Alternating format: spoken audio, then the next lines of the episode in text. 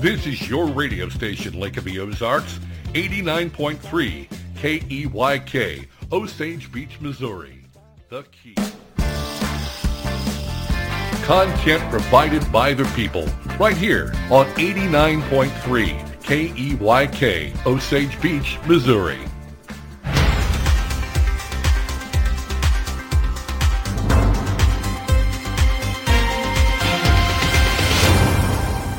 I'm Stacy Johnson, and this is your Lake Expo Newscut for Tuesday, August 2nd. It's Election Day in Missouri. Voters will decide in today's primary elections who will be the candidate for the major parties in November. But in many places, today's elections will really decide who wins in November. From state and U.S. senator races to county commissioners and prosecutors, there's a lot being decided around the state today. More information and voter guides are available at lakeexpo.com. A Colorado man is facing trafficking drug charges. That's after authorities say they found more than 130 pounds of marijuana in the back of his vehicle. On Saturday evening, July 30th, a Camden County deputy stopped a vehicle with expired temporary tags from out of state. That deputy reportedly discovered a huge load of weed in the back of the vehicle. 45-year-old Kenneth Lamoiro was arrested and charged with three felonies and two misdemeanors. He's being held in Camden County Jail without bond. And Citizens Against Domestic Violence says they're asking the community for help. CADV lends a hand to victims of domestic abuse in the lake area, but they say they need more facilities to help more people. At their emergency housing, 987 total people were served with beds in 2021, but 145 were turned away because all their beds were full. Plans to expand CADV include four new bedrooms with a total of 12 beds added. More information on the project and how to donate at cadv/voc.org. This has been your Lake Expo News Cut. All this news and more at lakeexpo.com. Lake news, events, boating, and the lake life lakeexpo.com. Programming on Key Radio made possible in part by Skelton Key and Lock. When you're locked out of your home, car, or business, every second counts. You need to be sure that the company you choose will answer the call and get to you as quickly as possible. Skelton Key and Lock offers reliable service, reasonable rates, and they're recommended by everyone. They can cut and program new keys and fobs. They can install new locks on your home, business, or rental property. If you can stick a key in it, chances are it can be serviced by Skelton Key and Lock serving the entire lake area.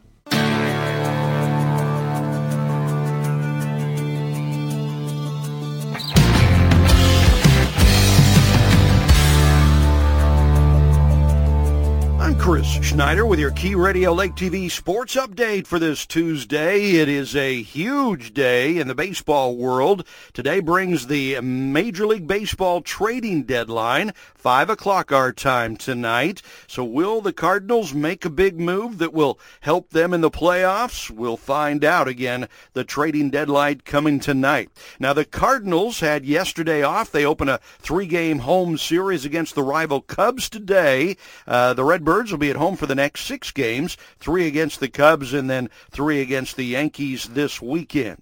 As for the Royals, they are long out of their playoff race, so big trades at this point not going to help them this year anyway. They opened a series in Chicago against the White Sox yesterday, game two of that three-game series today, and then the Red Sox will be in Kansas City for a four-game weekend series. The Chiefs continue training camp. It's week two in St. Joe. A lot of changes this year. No Tyreek Hill. Of course, he was traded to Miami in the offseason. First preseason game August 13th. The first three games of the regular season in September will be at Arizona, at home against the Chargers, and then in Indianapolis. And then the second month of the season in October, it'll be the Buccaneers on the road, then at home against the Raiders and the Bills, and then in San Francisco against the 49ers.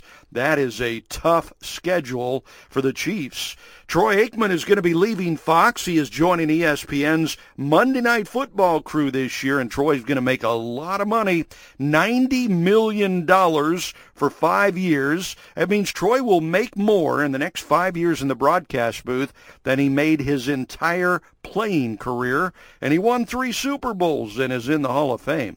Hey, KB is on TV. It's What's Burning with Kevin KB Burns, 7.02 in the morning, 5.02 and 11.02 p.m. And Lake TV brings you five local lake area shows, including the Community Spotlight Show every day at 9.02, 3.02, and 7.02. That features some of the biggest names in our community. Find out how they got to be where they are. That is the Community Spotlight Show. You can see Lake TV on Como Channel 90, absolutely free on Roku. Just do a search for Lake TV and streaming live 24-7 at mylaketv.com. I'm Chris Schneider with your Key Radio Lake TV sports update for this Tuesday.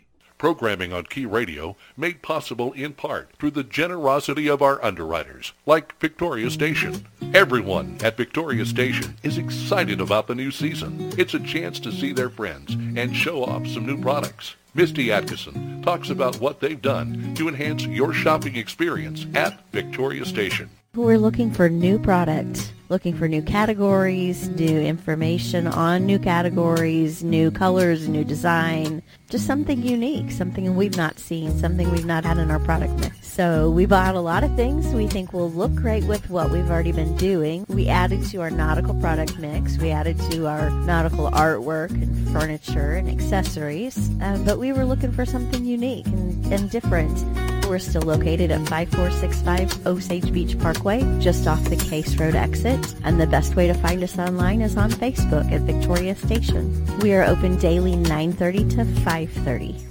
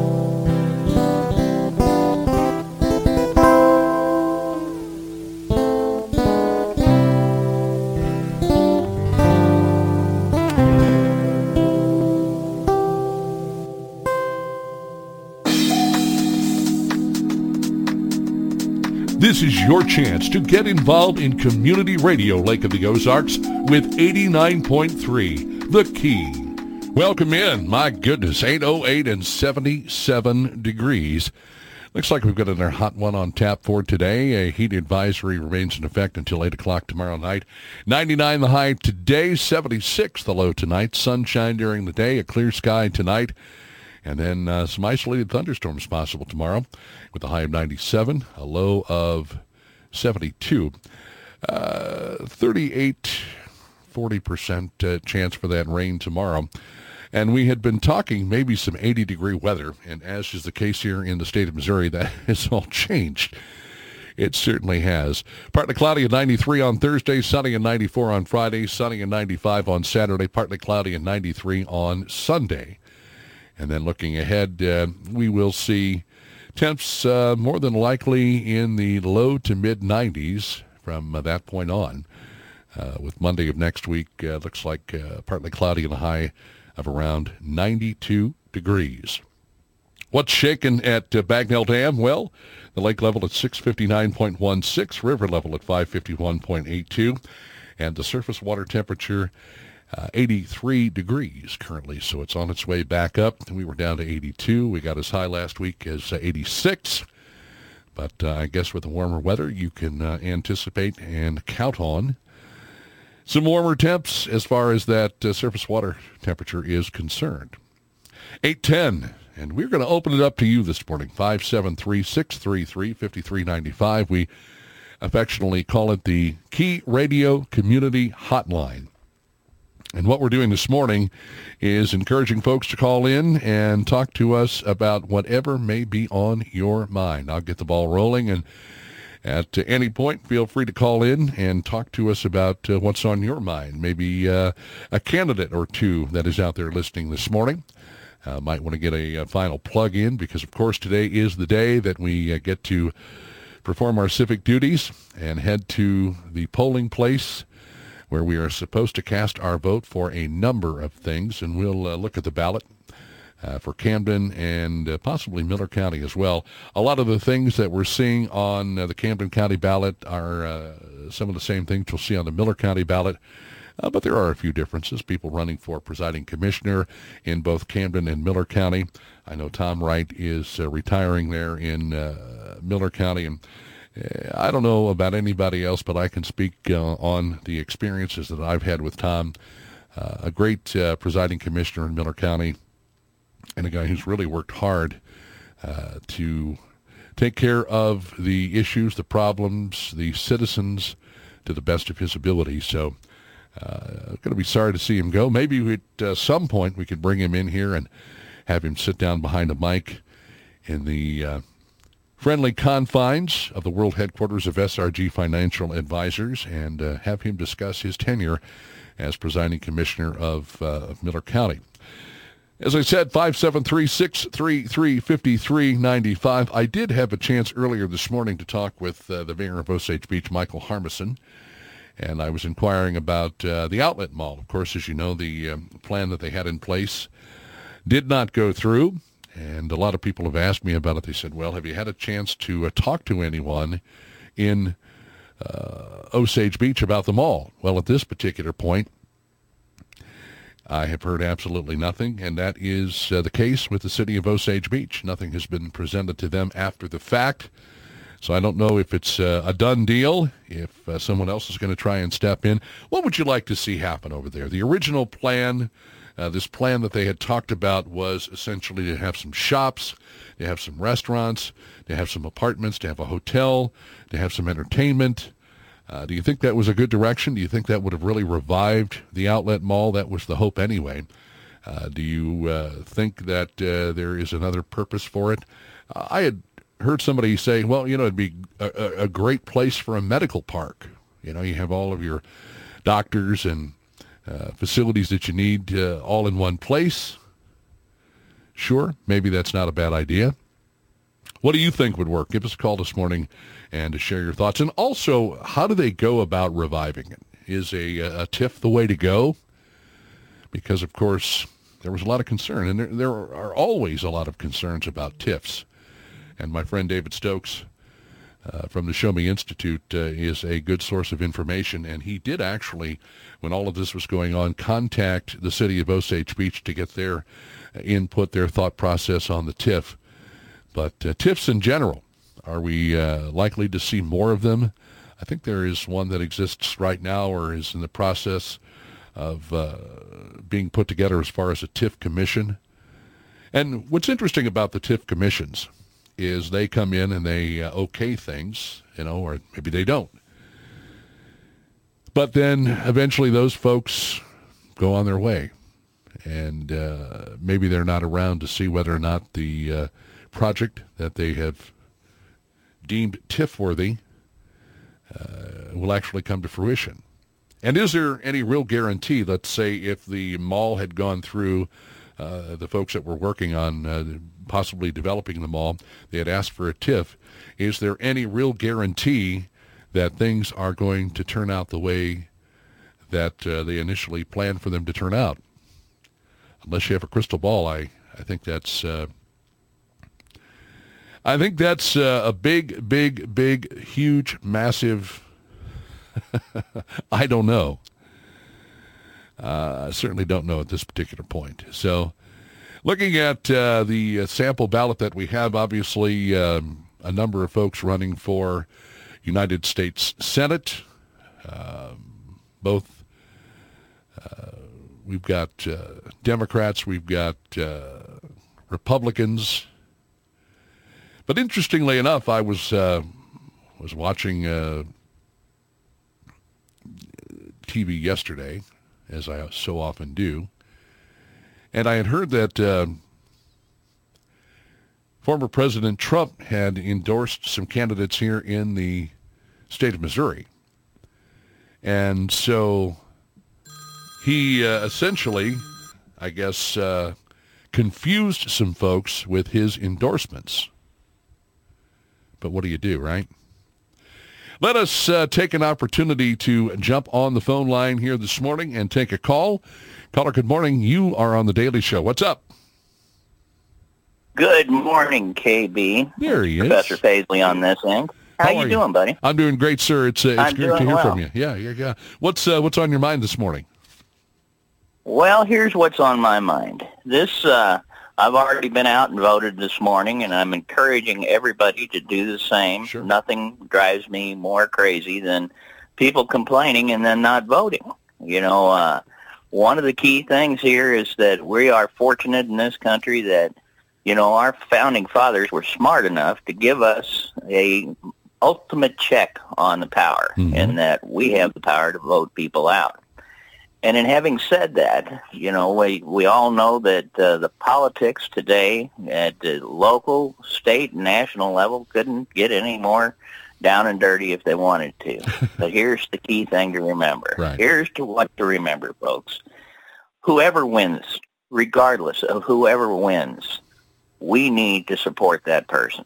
And I know that's going to be hard to do. But bottom line is, that's what makes the system work. You know, I mean, in medieval times, they'd put an ogre in there to run everything, and you had no choice. Well, you know, bottom line is, is our founding fathers came up with the idea saying, let's, you know, take a look at this, and, uh, you know, we have the option of voting somebody out. But when we put somebody in there, it's that very system that allows us to have that checks and balance. And Right. if we don't support the people who do run, we're going to destroy the system that gives us that power. So I just wanted to get that in there today. But, uh, you know, bottom line, whoever wins, you know, hold your nose if you have to, but we need to support. I know you will uh, be on the program tomorrow morning in the nine o'clock hour, and that uh, you and I have discussed the fact that you have got uh, three different topics that you could possibly address. Uh, do you want to let the cat Yeah. out of the bag at all, or just uh, wait until tomorrow? Sure, sure. No, we've got uh, three things. You know, I, I think I need a big roulette wheel to spin in the mornings to decide which which one we want to do. But All uh, right. The, I had a, had a listener uh, contact me and wanted to know what all does China really own. Mhm. You know, we've already talked a little bit about the agriculture side, but you'll be amazed the things that they also own. Then uh, we have another one that talks about this Inflation Reduction Act, which uh, is anything but, and I'm going to try and explain to you in simple terms what it really is and and the impact of that on you and me every day. Right.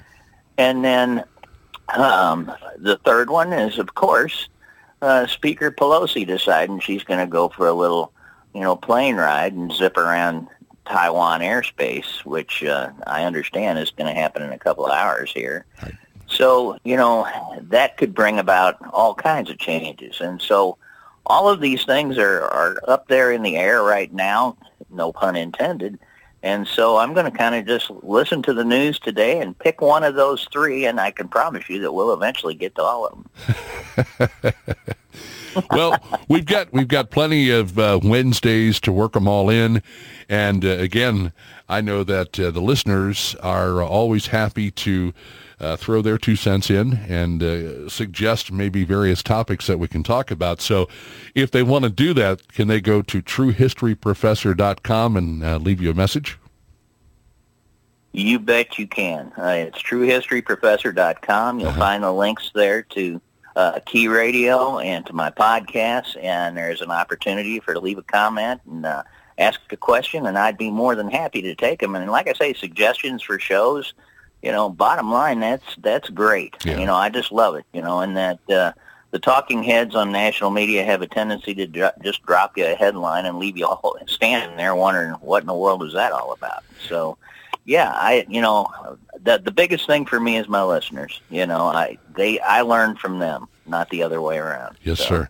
It's I, great great to be on the air with you. One one other quick question while I've got you on the phone. And, and this is something I was going to talk about, but I've got you here now. We talk about all of the mudslinging that goes on during the uh, uh, the time up to the actual uh, election itself. Uh, there was there was a lot of mudslinging that went on back in the day, and I know that you've uh, talked about some of the campaigns run. Uh, gosh, I don't know. Is there any one particular campaign in history that kind of stands out in your mind as far as the back and forth and how? Uh, I, I, don't know if daring is the word to use, but uh, how far and to what extent someone would go or did go in order to, uh, you know, kind of slam the other guy? Oh, you know, one that pops right off the top of my head is uh, Jefferson and Adams, and I mean they were really slinging the mud at one another, mm-hmm. uh, all the way to the point that you know they were accusing Jefferson of having relations with his slaves and all this, and you know he'd he'd fire right back, you know, and I mean it literally got down into the mud. And bear in mind, back at that time, this this was really fascinating to me. The the winner became president. Second place became vice president. So think about that. You would, you would have a, a situation where you know in, in in the last election you'd have Biden Biden as president and Trump as vice president. Wouldn't that be interesting? You know, and if I was president, I'd sleep with one eye open all the time, wouldn't you? You know, so yeah. And uh, you know, the other good one was uh, you know when Lincoln ran, uh, he wasn't even on the ballot in the South. They didn't put him on there, and uh, it was fascinating. You know, they were they were asking people about it, and his wife, Mary Todd Lincoln, was a Southerner, and they interviewed one of Lincoln's brothers-in-law mm-hmm. when Lincoln was running for president, and he is he he stated he said he is the greatest scoundrel left unhung. so you know there was no you know Thanksgiving at their house had to be a blast, right? So at some point, I guess they drew the line as far as civility goes, but uh, I, I think in this day and age, uh, once again they're trying to cross that line.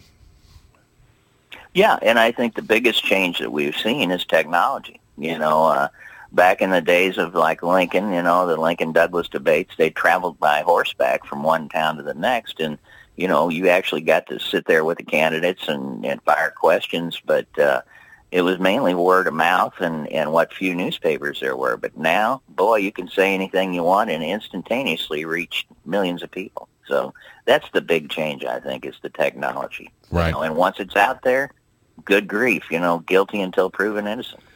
You know, it's like um, what was I listening to the other day? Somebody was talking, or they they played some audio of uh, you know how candidates like to go out and, uh, and, and and speak on their records and and, and uh, all the great things that they've done, and in particular, Biden made a, a, a statement some years ago how he uh, you know got three degrees and he was the best student in his class and uh, went on and on and on about how great and wonderful he was. And then uh, I heard uh, later on that they played a clip from a uh, a news story that uh, they had done. Uh, I guess it, it was on CNN when CNN used to be basically the cable news network and they reported the news. They didn't put a spin on everything. And the reporter was talking about the retraction that uh, Biden had to make because all of the things that he said about all of his degrees and being the best student in his class, uh, they weren't true. Yeah, yeah, and you know that's the thing. The problem is, is that that all you had to do was say it, and it became fact. Yeah. You know, and and they know that. You know, on on all the parties, they know full well that all you have to do is say it, and you know you'll get eighty percent of the people say, "Well, I heard it on the news. That's what it is." Right, you know, right. and not take the time to look at the the true issues, which is to me just absolutely fascinating. You know, I man, I mean to tell you, you would think that, that Biden spent his whole life sitting on his dad's knee in Scranton, talking about things every time you turn around. I remember talking to Dad in Scranton. Right. We was only there till he was six. Good grief, you know. So, but you know, makes for a good story, right? Certainly does. Hey, listen, Jim. Yeah, so, I, I, I you know- appreciate you uh, you taking time this morning to uh, join us, and again, uh, to everyone listening, Professor Jim Paisley, his True History Professor uh, uh, show will be on tomorrow morning in the nine o'clock hour at nine ten, and we've got a lot of different things to choose from. So all I can tell folks is, if you want to know exactly what he's going to be talking about, you'll have to tune in right here to Key Radio. Thank you, sir. All right, get out there and vote, folks. Absolutely. That is uh, Professor Jim Paisley.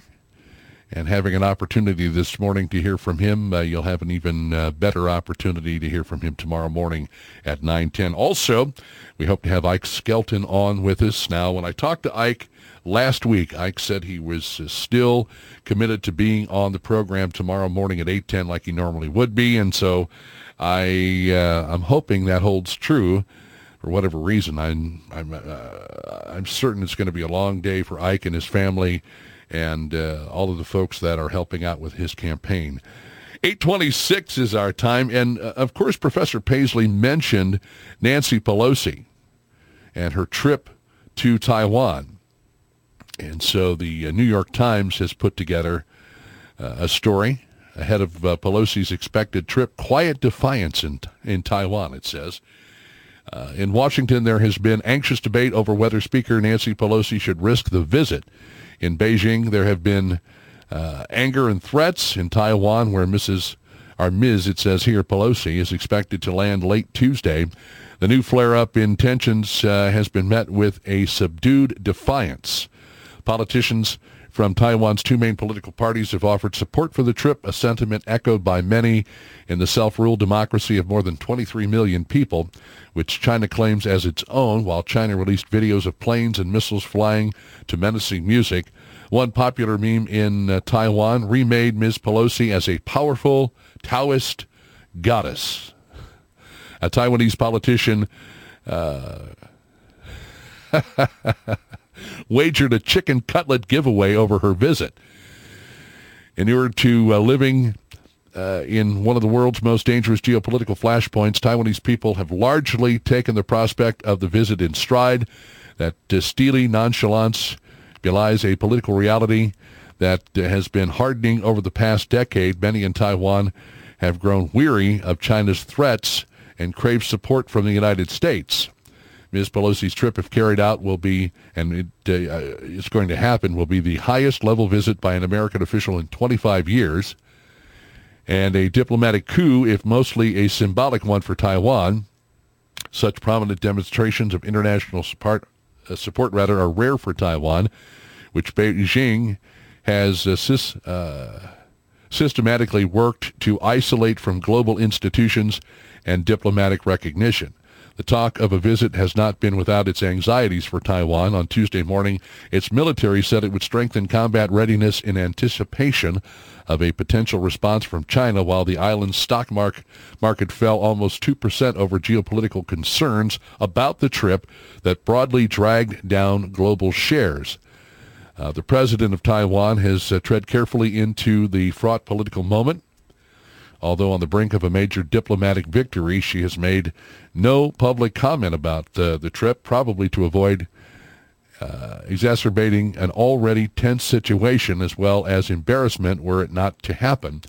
Known as a cautious and pragmatic operator, uh, the president there has let others speak out instead. Some support uh, has come from unexpected corners. Two stalwarts of the generally China-friendly uh, Kuomintang Party, former President Ma Ying-jeou, and uh, the party chairman uh, Eric Chu cautiously welcomed the possibility of Ms. Pelosi's visit over the weekend. Is this something that needs to take place? And if it does, what do you think, if anything, will be accomplished? What is the whole purpose of this visit? Is it more symbolic? Uh, do you think the Chinese would really take some sort of a military stance? Uh, would they fly close to uh, her plane? Uh, would they fly close to Taiwan? Would they uh, start having some sort of military exercises uh, close by? We can talk about that coming up on the other side of our information break, which is headed your way now with a little help from our friends, our media partners, and that would be the good folks at lakeexpo.com. Stacy Johnson with a check of local news, as well as our good media partners, our friends at Lake TV. Uncle Chris, Chris Schneider has a check of sports. We're doing uh, open lines this morning. Feel free to pick up the phone and call the Key Radio Community Hotline at 573-633-5395.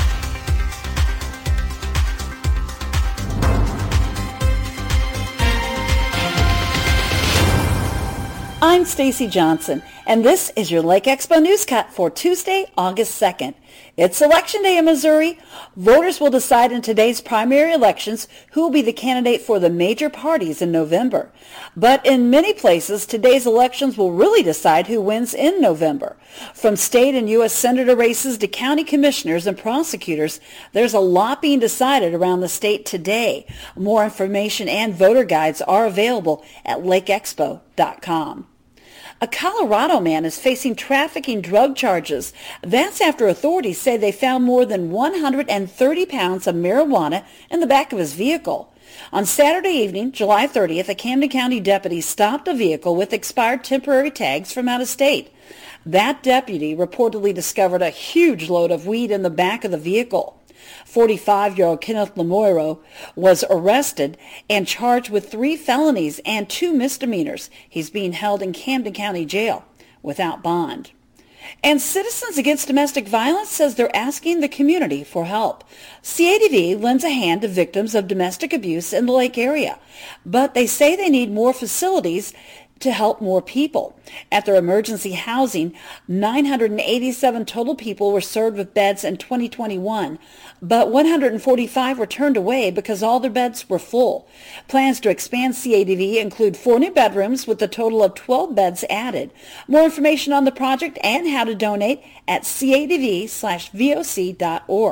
This has been your Lake Expo News Cut. All this news and more at lakeexpo.com. Lake news, events, boating, and the lake life, lakeexpo.com. Join 89.3 The Key for the BS Nation, featuring Matt Burns and Ike Skelton. Bring in people who are influential in the community and focus mostly on state or local, and that's really what that's what we wanted to do. Ike and Matt will address local and state issues and how they affect the lake area. It's up to the listener to take it in how they want to take it in. It's the BS Nation, Mondays and Saturdays at 10 a.m., 6 p.m., and 2 a.m. on 89.3 The Key.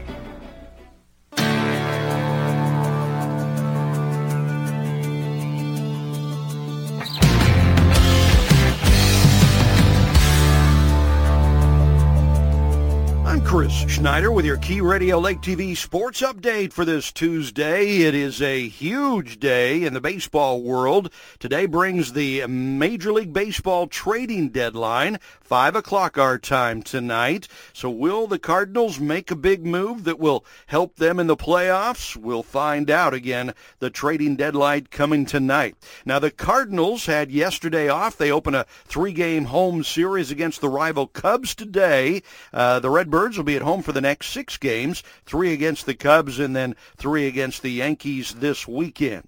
As for the Royals, they are long out of their playoff race, so big trades at this point not going to help them this year anyway. They opened a series in Chicago against the White Sox yesterday, game two of that three-game series today, and then the Red Sox will be in Kansas City for a four-game weekend series. The Chiefs continue training camp. It's week two in St. Joe. A lot of changes this year. No Tyreek Hill. Of course, he was traded to Miami in the offseason. First preseason game August 13th. The first three games of the regular season in September will be at Arizona, at home against the Chargers, and then in Indianapolis. And then the second month of the season in October, it'll be the Buccaneers on the road, then at home against the Raiders and the Bills, and then in San Francisco against the 49ers. That is a tough schedule for the Chiefs. Troy Aikman is going to be leaving Fox. He is joining ESPN's Monday Night Football crew this year, and Troy's going to make a lot of money, $90 million for five years. That means Troy will make more in the next five years in the broadcast booth than he made his entire playing career, and he won three Super Bowls and is in the Hall of Fame. Hey, KB is on TV. It's What's Burning with Kevin KB Burns, 7.02 in the morning, 5.02 and 11.02 p.m. And Lake TV brings you five local lake area shows, including the Community Spotlight Show every day at 9.02, 3.02, and 7.02. That features some of the biggest names in our community. Find out how they got to be where they are. That is the Community Spotlight Show. You can see Lake TV on Como Channel 90, absolutely free on Roku. Just do a search for Lake TV and streaming live 24-7 at mylaketv.com. I'm Chris Schneider with your Key Radio Lake TV sports update for this Tuesday. I'm Bill Munhausen for Orion Center Creation Expo. The burden of debt is as destructive to liberty as slavery by conquest. Unfortunately, the love of money makes us forget our federal government is trillions of dollars in debt, and just the interest payment on the debt is a significant portion of the annual budget. Yet economists say it's not a problem. All we have to do is grow the economy bigger compared to what we need to repay. Too bad the economy isn't keeping up. Debt is a chain around our necks. It prevents us from investing in infrastructure. It limits us in the way we can serve our own citizens and foreign governments hold us hostage with the threat of calling in our indebtedness. The question is what believers ought to believe. Proverbs 22:7 says the borrower becomes the lender's slave. Proverbs 13:22 says a good man leaves an inheritance to his children's children. Avoiding debt is a principle of liberty that can't long be ignored. These 60-second messages are based on the book XPO by Bill Munhausen, available in Amazon Books. Helping out the community is as simple as joining the Key Radio team. Right now, Key Radio is looking for an individual to spread the good news about community radio at the Lake of the Ozarks. The job involves talking to local businesses about supporting our mission. You decide how much you'd like to work and get a commission for the work that you do. Sales experience is preferred but isn't required. We need you, and so does our community. Contact Bill Munhausen at 573-280-0532. Key Radio, KEYK, is an equal opportunity employer. If you'd like to become a content provider, simply contact the Lakes Community Radio Station at 89.3 The Key. 837, welcome back. And we are Happy to have you with us on this second day of August 2022.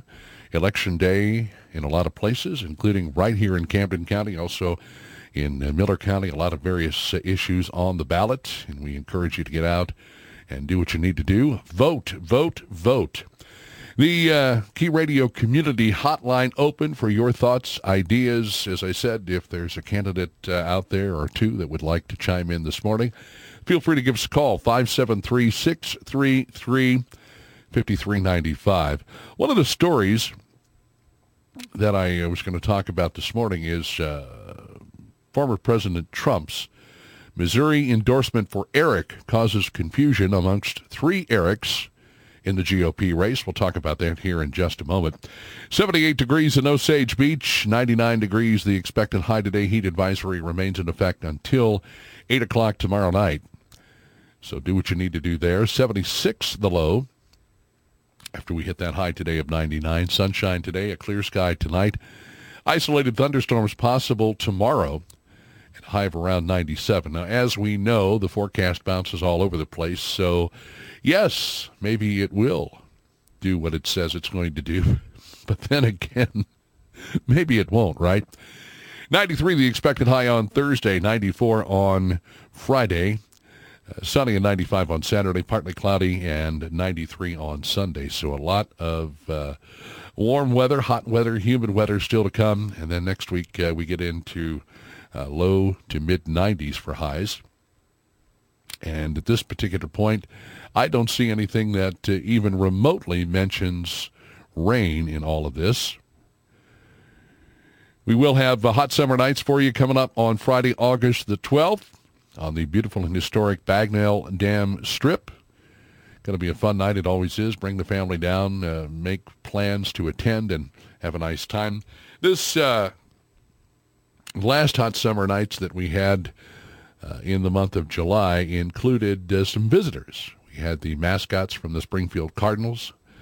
We had Ariel from uh, Little Mermaid, and I don't know what they've got up their sleeves. They're always doing fun and exciting things. A good chance to come down, see some good-looking vehicles, meet some uh, cool folks, see your friends, see your neighbors, maybe even your family members.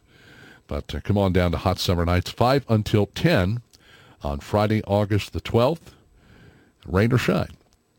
Also, I want to thank uh, Bob over at the Kent Memorial Lutheran Church for passing this information along. Coming up uh, starting Friday, August the 5th from 8 until 3 and Saturday, August the 6th from 8 until noon, they will have their uh, massive rummage sale. This is a huge event with all types of various items. Everyone is welcome to stop in and shop for your favorite items. All funds raised will go to support our local charities. Uh, if you uh, need more information, you can call the church office at 573-374-5267. Again, Kent Memorial Lutheran Church. Their uh, massive rummage sale going on. It starts this Friday, August the 5th from 8 until 3. Continues on through Saturday, August the 6th from 8 a.m. until noon. And again, all funds raised will go to support local charities. 840 is our time, and uh, yes, a little confusion among the candidates. uh, former President Trump endorsing uh, Eric, causing some confusion. On Monday, uh, former President Trump gave his long-awaited endorsement in the Republican race for U.S. Senate in Missouri, but that endorsement for Eric caused confusion because in Missouri there are three Erics in the race, Eric Schmitt, Eric Greitens, and Eric McElroy are all running for the nomination to run as the GOP candidates. Soon after, candidates Eric Schmitt and Eric Greitens both released statements claiming Trump had endorsed them. Uh, Trump's statement read, there is a big election in the great state of Missouri, and we must send a MAGA champion and true warrior to the U.S. Senate, someone who will fight for border security, election integrity, our military and great veterans together with uh, having a powerful toughness on crime and the border. We need a person who will not back down on the radical left lunatics who are trying uh, to destroy our country.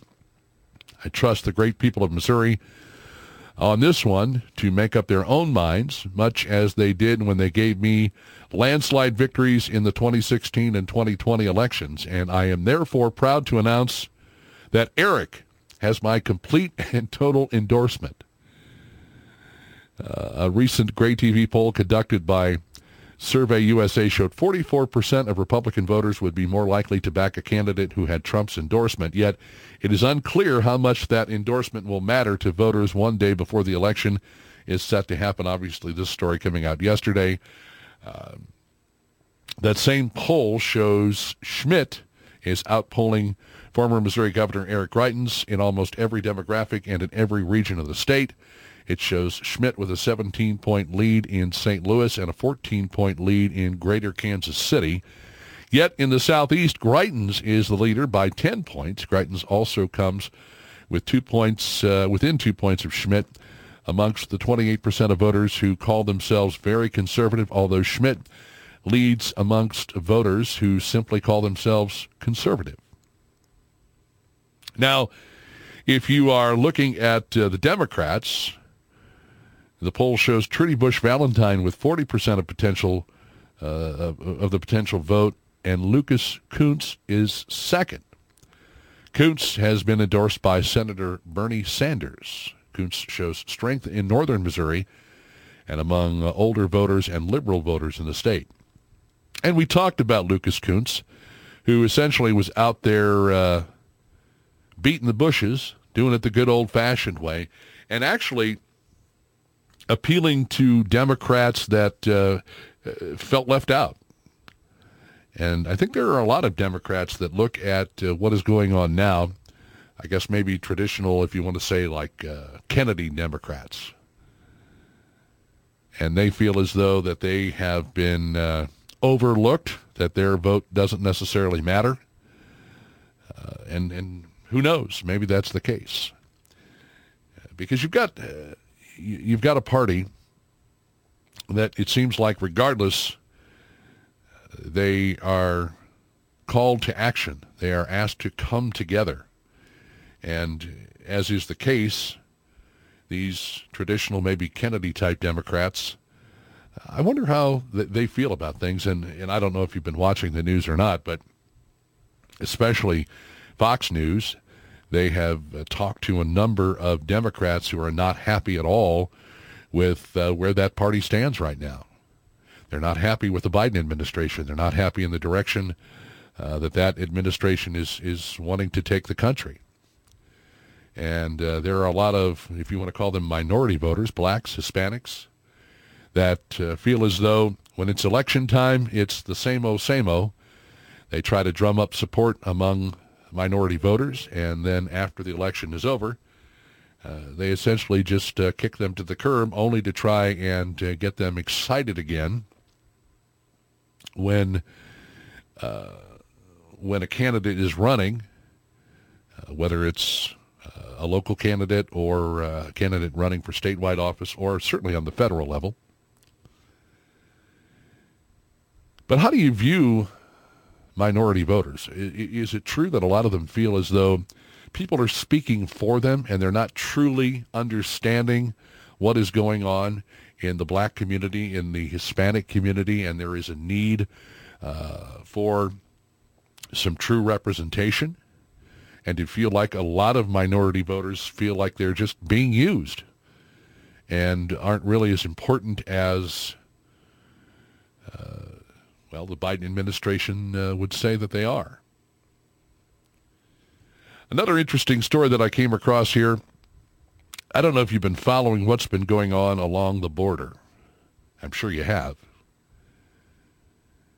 But the uh, Biden administration is uh, working on filling the border wall gaps near Yuma, Arizona. President Joe Biden halted new border wall construction after he took office, but has since made closing the gaps just south of Yuma a priority. This from NBCNews.com.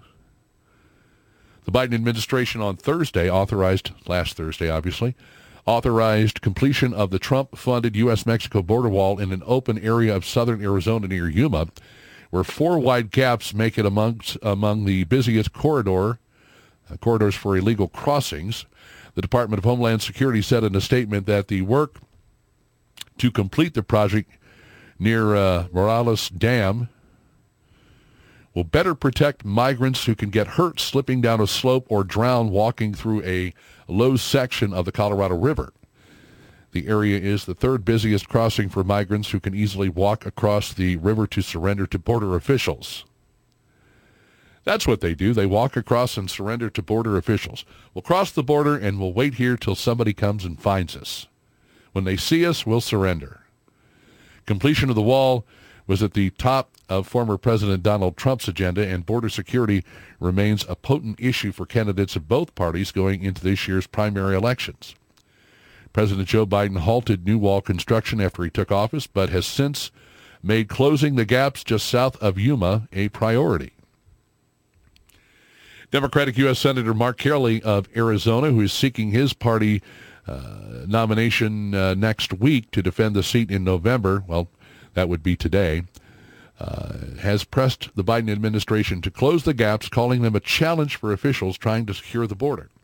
But Arizona environmentalist Myles uh, Traphagen, who has been mapping ecological damage left by border wall construction under former President Donald Trump, said that Closing the gaps won't be much of a deterrent. Traphagen said the Yuma area has become the new Ellis Island for Arizona, with people arriving from uh, countries such as Ethiopia, Cuba, Russia, Ukraine, India, Colombia, and Nicaragua. People have traveled halfway around the globe on planes, trains, and automobiles, he said, so to expect that closing four small gaps is going to make them turn around and book a return flight on Air Ethiopia is a sheer fallacy. The statement announcing Homeland Security Alejandro N. Mayorkas uh, had approved the work to be done by Customs and Border Protection, emphasized the area's safety and life hazard risks for migrants attempting to cross into the United States. So they've set this up as uh, as a safety deal, and and you know how we feel about safety. That isn't the government's role in our lives to keep us safe. Um, I don't know. Maybe you cut yourself shaving, your shaving nick gets infected, and for some strange reason you die.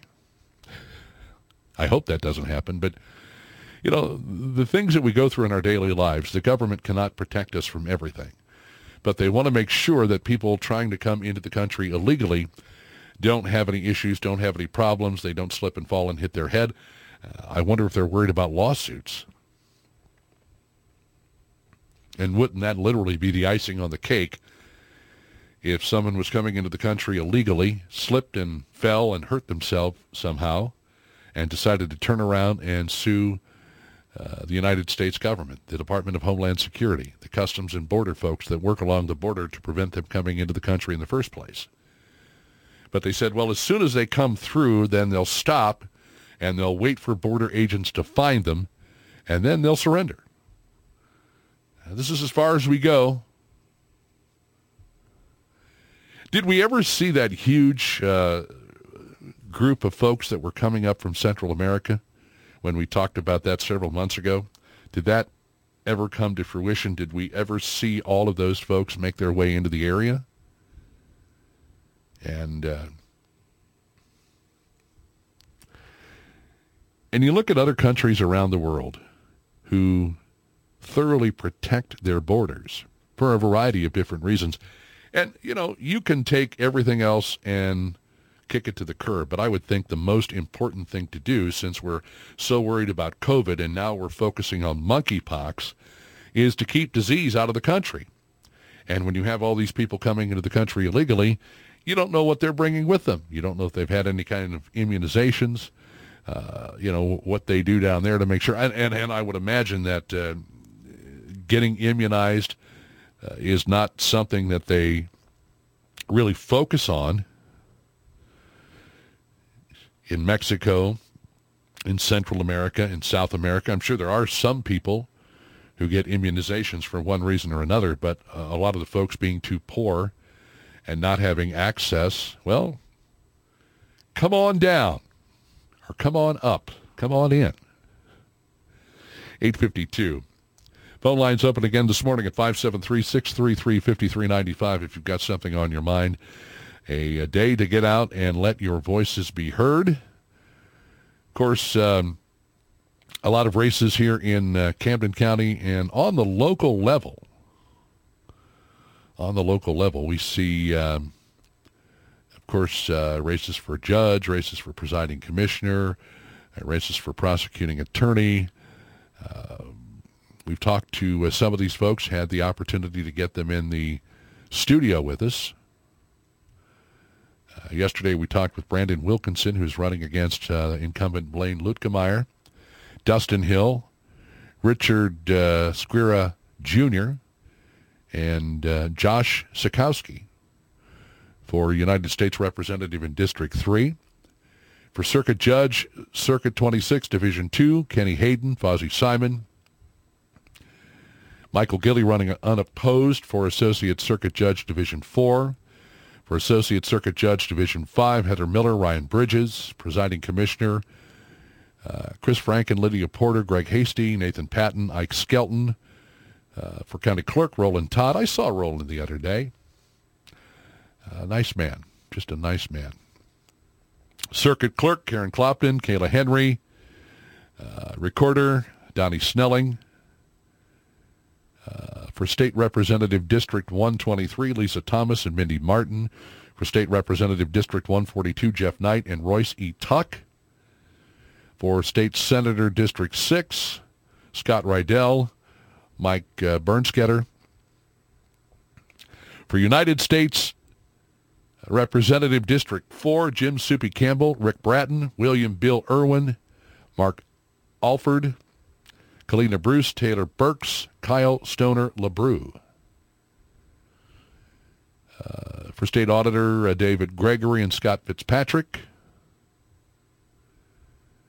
Uh, and then they've got some of these uh, various township uh, folks that are running. Warren Township for uh, committeemen Ernie Calvert, Toby Stout, Thomas Martin. Of course, prosecuting attorney Rochelle Grosvenor, Caleb Cunningham. Some folks running unopposed. It's amazing how many of these folks are running unopposed on here. Uh, let's see here. Auglaize Township for uh, committeemen Chris Twitchell and Jim Hepler. Jackson Township for committeemen Tom Sullivan, Craig S. Danhuser. Kahika Township for committeeman Matt Burns, David Edwards. For United States uh, Representative District 3, John Carlin, Bethany Mann, Andrew Daly, and Dylan Derwachter. I believe that's how you pronounce that. But so many folks running unopposed. For United States Senator Lewis Rowland, Gina Ross, Carla Coffey Wright, Josh Ship, Spencer uh, Toder, uh, Lucas Kunce, Jewel Kelly, Clarence Clay Taylor, Pat Kelly, Trudy Busch Valentine, and Ronald Ron William Harris. Those are the Democrats. Here's where it gets interesting. The um, folks running for United States Senator from the Republican Party, Patrick Lewis, Eric Schmitt, Billy Long, Eric Greitens, Bernie Mowinski, C.W. Gardner, Deshon Porter, Vicky Hartzler, Dave Sims, Mark McCloskey, Eric McElroy, Dennis Lee Chilton, Robert Allen, Dave Schatz, Hartford Tunnell, Kevin Schepers, Ricky Joyner, Robert Olson, Russell, uh, wow, Breyfogle Jr., Daryl uh, McClanahan III, and Curtis Vaughn. You have got quite the lineup there. Folks, before you head to the polls, I would uh, recommend taking a look at a sample ballot and just kind of going over things uh, there are a couple of other issues on here, uh, not just people that are running for office, but of course you've got the Osage Beach Fire Protection District question. Shall the Osage Beach Fire Protection District impose a sales tax of one half of 1% for the purpose of providing revenues for the operation of the Osage Beach Fire Protection District, including the purchase of equipment and facilities, and the total property tax levy on properties in the Osage Beach Fire Protection District shall be reduced annually by an amount which reduces property tax revenues by an amount equal to 50% of the previous year's revenue collected from this sales tax. So uh, whatever they get, they split it in half. Half goes back to lowering the uh, property tax. The other half goes to the Osage Beach Fire Protection District for things that they need, uh, equipment and facilities. And also the Sunrise Beach Fire Protection District uh, Proposition Fire, it says. Shall the Board of Directors of the Sunrise Beach Fire Protection District be authorized to levy an additional tax of not more than 30 cents on the $100 of assessed valuation to provide funds for the support of the district? Check your ballots and check them closely, folks. It is important that you keep an eye on what it is we're talking about here. Know the issues. Know the candidates. And as I said, uh, you know, you don't have to. Some people, you know, they vote before they go to work. Some people vote after they get off of work. And I believe the polling places close at 7 o'clock, but if you are in line to vote, you will be allowed to do so. Make sure that you've got uh, the proper ID necessary. Uh, but again, the point here is that you take the time to examine the ballot and make sure that you understand and realize that this is a major election. It uh, is definitely going to signify how we run things in Camden County as well as Miller County. Some people vote with their head. Some people vote with their heart. Some people vote for a name they recognize. Some people check off the first name in the category for whatever office it may be.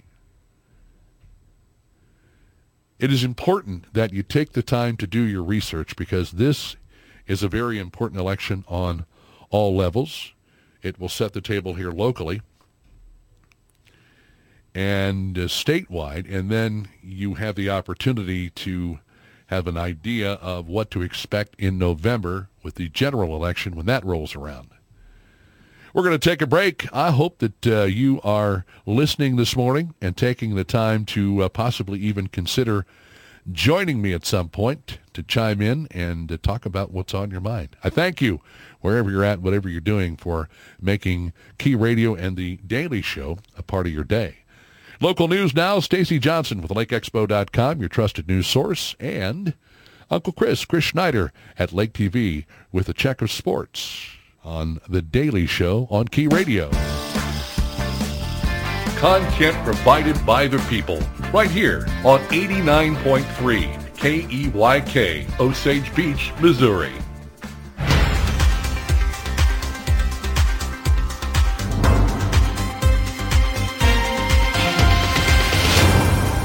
I'm Stacy Johnson, and this is your Lake Expo Newscut for Tuesday, August 2nd. It's Election Day in Missouri. Voters will decide in today's primary elections who will be the candidate for the major parties in November. But in many places, today's elections will really decide who wins in November. From state and U.S. Senator races to county commissioners and prosecutors, there's a lot being decided around the state today. More information and voter guides are available at lakeexpo.com. A Colorado man is facing trafficking drug charges. That's after authorities say they found more than 130 pounds of marijuana in the back of his vehicle. On Saturday evening, July 30th, a Camden County deputy stopped a vehicle with expired temporary tags from out of state. That deputy reportedly discovered a huge load of weed in the back of the vehicle. 45-year-old Kenneth Lamoiro was arrested and charged with three felonies and two misdemeanors. He's being held in Camden County Jail without bond. And Citizens Against Domestic Violence says they're asking the community for help. CADV lends a hand to victims of domestic abuse in the Lake area, but they say they need more facilities to help more people. At their emergency housing, 987 total people were served with beds in 2021, but 145 were turned away because all their beds were full. Plans to expand CADV include four new bedrooms with a total of 12 beds added. More information on the project and how to donate at cadv-voc.org. This has been your Lake Expo News Cut. All this news and more at lakeexpo.com. Lake news, events, boating, and the lake life, lakeexpo.com. Programming on Key Radio made possible in part by Skelton Key and Lock. When you're locked out of your home, car, or business, every second counts. You need to be sure that the company you choose will answer the call and get to you as quickly as possible. Skelton Key and Lock offers reliable service, reasonable rates, and they're recommended by everyone. They can cut and program new keys and fobs. They can install new locks on your home, business, or rental property. If you can stick a key in it, chances are it can be serviced by Skelton Key and Lock serving the entire lake area.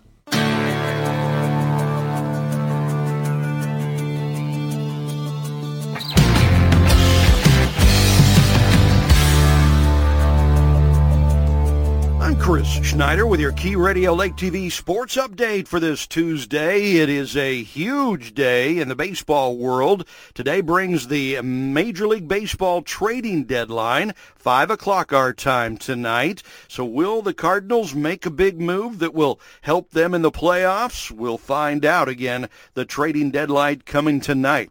Now the Cardinals had yesterday off. They open a three-game home series against the rival Cubs today. Uh, the Redbirds will be at home for the next six games, three against the Cubs and then three against the Yankees this weekend.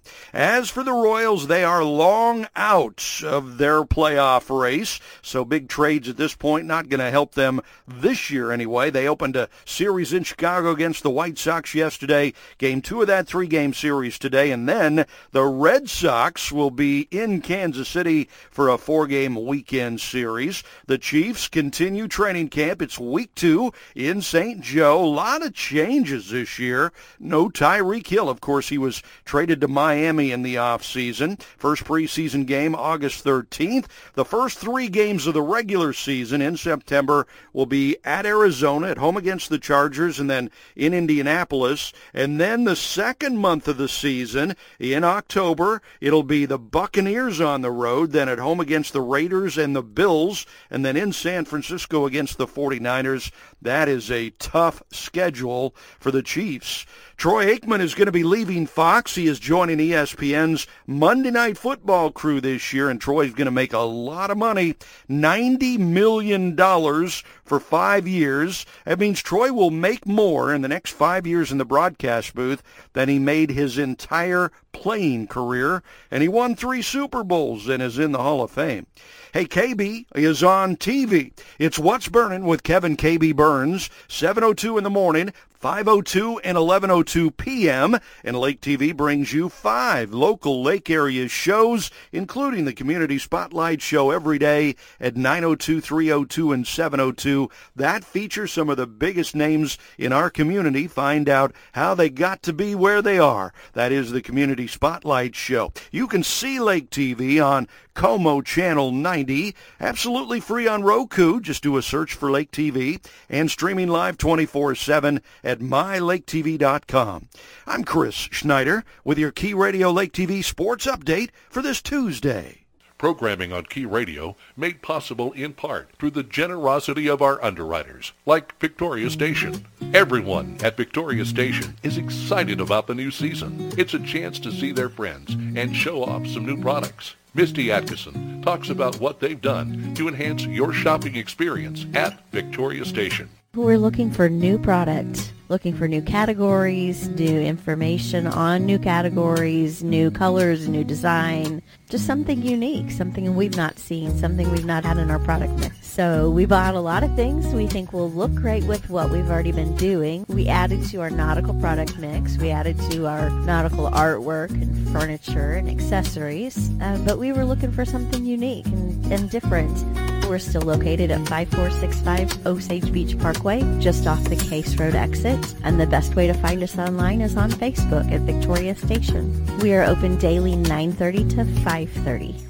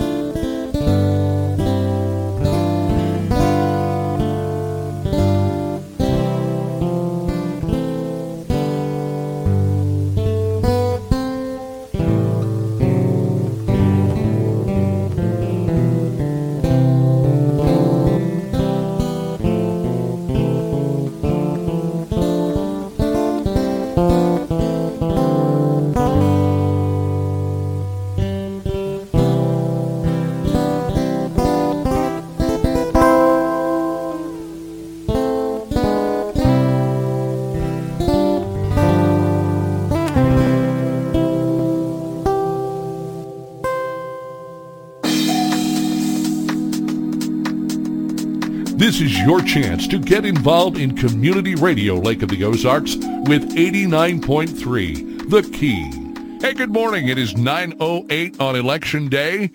And uh, you're doing what you're doing. I'm doing what I'm doing. But uh, the good news is, is that uh, the phone lines are open here this morning, 573-633-5395. We affectionately call it the Key Radio Community Hotline, and it is open to you for any number of reasons. If you'd like to uh, bring up a topic this morning, as I said, uh, again this hour, I'll get the ball rolling. At any point, feel free to uh, jump on and talk about whatever it is that uh, might have you a little upset. Uh, you had a had a run-in with somebody, you had an incident. Uh, uh, I saw where somebody said that they had uh, encountered bed bugs at a, a, local establishment, and that when the uh, folks went to talk to those folks in charge, they uh, basically blew them off. Now, I don't know all of the highs and lows, and of course, I'm not going to mention that particular establishment because the jury is still out, so to speak, on that. 81 degrees here in Osage Beach as we broadcast live from the world headquarters of SRG Financial Advisors. We've got a lot of really cool things coming up with Key Radio. I got to tell you, we're going to get a camera in the studio soon, so you'll be able to uh, see what we've got going on in terms of uh, yours truly and the guests that we have in. Speaking of which, Got a, a, full card, a full complement for the rest of the week. Uh, tomorrow, of course, uh, Ike Skelton still uh, on track to visit us uh, tomorrow morning as he normally does in the 8 o'clock hour. Professor Jim Paisley on the program tomorrow as well in the 9 o'clock hour. On Thursday, we will uh, talk it over with Mindy Sales, our community events director for Key Radio, in particular The Daily Show, bringing uh, the spotlight to those folks who uh, probably in most cases wouldn't get it. She takes the opportunity to reach out to any number of folks and uh, lets you know about uh, people doing good things in our community. Uh, you might look her up on Facebook, Thoughtful Thursday on Key Radio.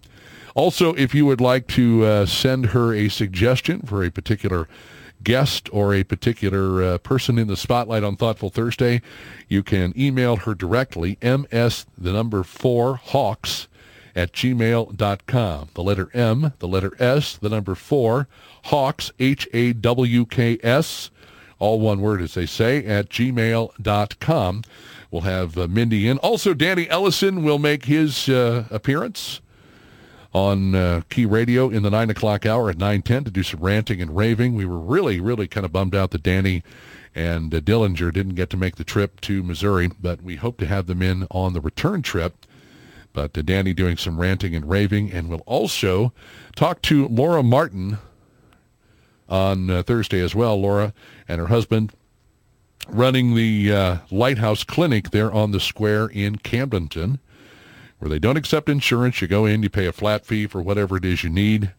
Uh, they are uh, like a convenience clinic. And uh, again, uh, just trying to get the word out. We'll get an update from uh, Laura. She'll be in at 940 coming up this Thursday. On Friday, we'll have Bev Aylen back with us from uh, Concerned Women for America of Missouri. I would imagine we might be talking a little fallout from the election and also the return of Dave Maupin. Dave will be back. Of course, he is the author of Among the Dogwoods, and Dave will have uh, his most recent edition of Among the Dogwoods, Just for You. So I was reading the uh, website, uh, the Gateway Pundit this morning. Quadruple vaxxed Joe Biden tests positive for COVID again this morning.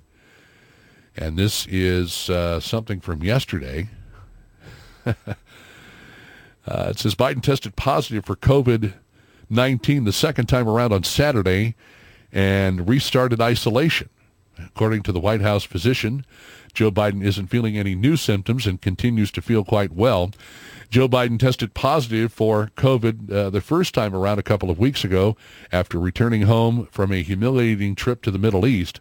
Uh, what, if anything, got accomplished there? Did you hear of anything uh, that truly got taken care of as far as Joe saying, hey, we need some more of your oil? Even though we've got plenty of our own, but uh, we don't want to drill baby drill. We'd rather get it from someplace else. Biden's doctor said he has uh, stopped heart medications for Biden's uh, atrial fibrillation and high cholesterol due to his prescribing Paxlovid to treat uh, Biden's COVID infection. Biden delivered remarks from the Rose Garden of the White House Wednesday to celebrate his freedom from COVID isolation. That was last Wednesday. And of course, he trashed Trump when my predecessor got COVID, he had to get helicoptered to Walter Reed Medical Center. He was severely ill. When I got COVID, I worked from upstairs of the White House. The difference is vaccination, said Biden. Joe Biden ended up getting COVID again just a few days after trashing Trump. For the fourth day in a row, Joe Biden has had nothing on his public schedule. Joe Biden's back-to-back COVID infections were interrupted by news of a recession. Interestingly enough, maybe you heard the news last night. They broke in and uh, put it uh, put it out there for general consumption that the United States has uh, apparently killed another one of those uh, folks that they'd been looking for for quite some time, and uh, uh, you you kind of have to wonder they said that this uh, particular strike had been going on for, or, or they'd been looking for uh, this particular person for quite a while. But I was watching news last night, and they broke in in the middle of the newscast to talk about uh, how, and and I, I really wonder at this point too. uh, if Joe was even involved in this, he, he had said that, you know, he had been uh, consulting back and forth with uh, members of the military and folks at the Pentagon, uh, and, and, and whether or not this, uh, I don't know. I mean, all you hear about is what they tell you, and then there's no opposition whatsoever to what happened. I, I thought for sure after uh, what happened in with with the drone strike, and I had the story here in front of me. I'll have to uh, grab it uh, at the bottom of the hour, and we'll talk a little bit more about it on the backside of the nine o'clock hour. But uh, a lot of news of how they had been hunting for this person, they found this person, and the United States will not break, and they had Joe on uh, on TV in front of his teleprompter, and it, it, almost at one point seemed to me like he might be dozing off while he was reading this, or he was getting tired. Uh, because you you know when a president has an opportunity to get in front of the American people, much like when uh, they had found Bin Laden and uh, they killed him, and then they took his body out to sea to do away with it, to get rid of it um, you see someone who is uh, very, I don't know, energized behind the podium. And I guess if Biden's dealing with COVID again, that maybe his energy level just wasn't there. But I don't know if you watched it, if you saw it, if you were at all involved. It, it to me just it didn't look very genuine to begin with, and and, and certainly uh, the president, um, well, as I said, we'll talk about it here before we wrap up the program a little bit later on this morning. 0.25% or 0.33%. Democrats' Inflation Reduction Act wouldn't lower prices by all that much, analysts say. A, a story from MSN.com. The big number, the reviews are coming in for Senate Democrats' Inflation Reduction Act of 2022. What a great name, the Inflation Reduction Act of 2022. But again, this is something on the surface that everybody says, oh, the Inflation Reduction Act. Are we going to get some free money? What are they going to do to help us? What are they going to do to bring down inflation? Well, it's really not about inflation, and you have to get into the details of what it is they're talking about. Um, there was even a claim that the Inflation Reduction Act could possibly uh, not necessarily overturn what the Supreme Court uh, ruled on abortion, but there could be money in uh, in this bill for this uh, Inflation Reduction Act of 2022. There could be money in there for a lot of things. Uh, the whole uh, green energy program. Um, $739 billion uh, for health care, for energy, and a tax package that won't actually reduce inflation by a great deal. And this is how they present it to us. They sit down and they come up with all of these things that they want in this particular uh, Reduction Act, this Inflation Reduction Act of 2022. And it has so little to do with reducing inflation, it's insane. It says we estimate that the Inflation Reduction Act will produce a very small increase in inflation for the first few years, up to 0.05% points in 2024. We estimate a 0.25 percentage point fall in the PCE price index by the late 2020s. What have you done for me lately? What are we going to do now? How are we going to... Has it ever just been one of those situations where we, the people, have to tighten our belts? When you go to the grocery store, well, they're sitting up in Washington, D.C., and they're saying, well, uh, let's do this and let's do that. What if we try this? What if we try that? We, the people, are the ones out here still paying the high prices and, and watching things continue to go up at the grocery store. Are you paying more or are you buying less? That, my friends, is the question. Are you paying more? Are you willing to continue to make the purchases that you would traditionally make when you go grocery shopping? Or are you buying less? You're saying, well, you know, we can do without this, we can do without that. We can get by with this rather than that. Rather than brand A, uh, we'll buy brand X. Do you find yourself going to stores that traditionally sell quote unquote off brands in order to get the things that you like? Then do you have to sit there and convince the kids? Well, you know, it's um, it's not what you normally eat. It's kind of the off brand. But when times get tough, do you traditionally ride it out? Do you traditionally do less? in terms of, of, of your purchasing so that you can have the money for other things like, oh, I don't know, rent or bills or uh, gas.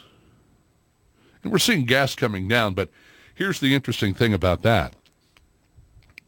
They jack it up and then they slowly, incrementally bring it down, and everybody's like, whew, finally, gas is going down. well, it's that whole psychological thing, right?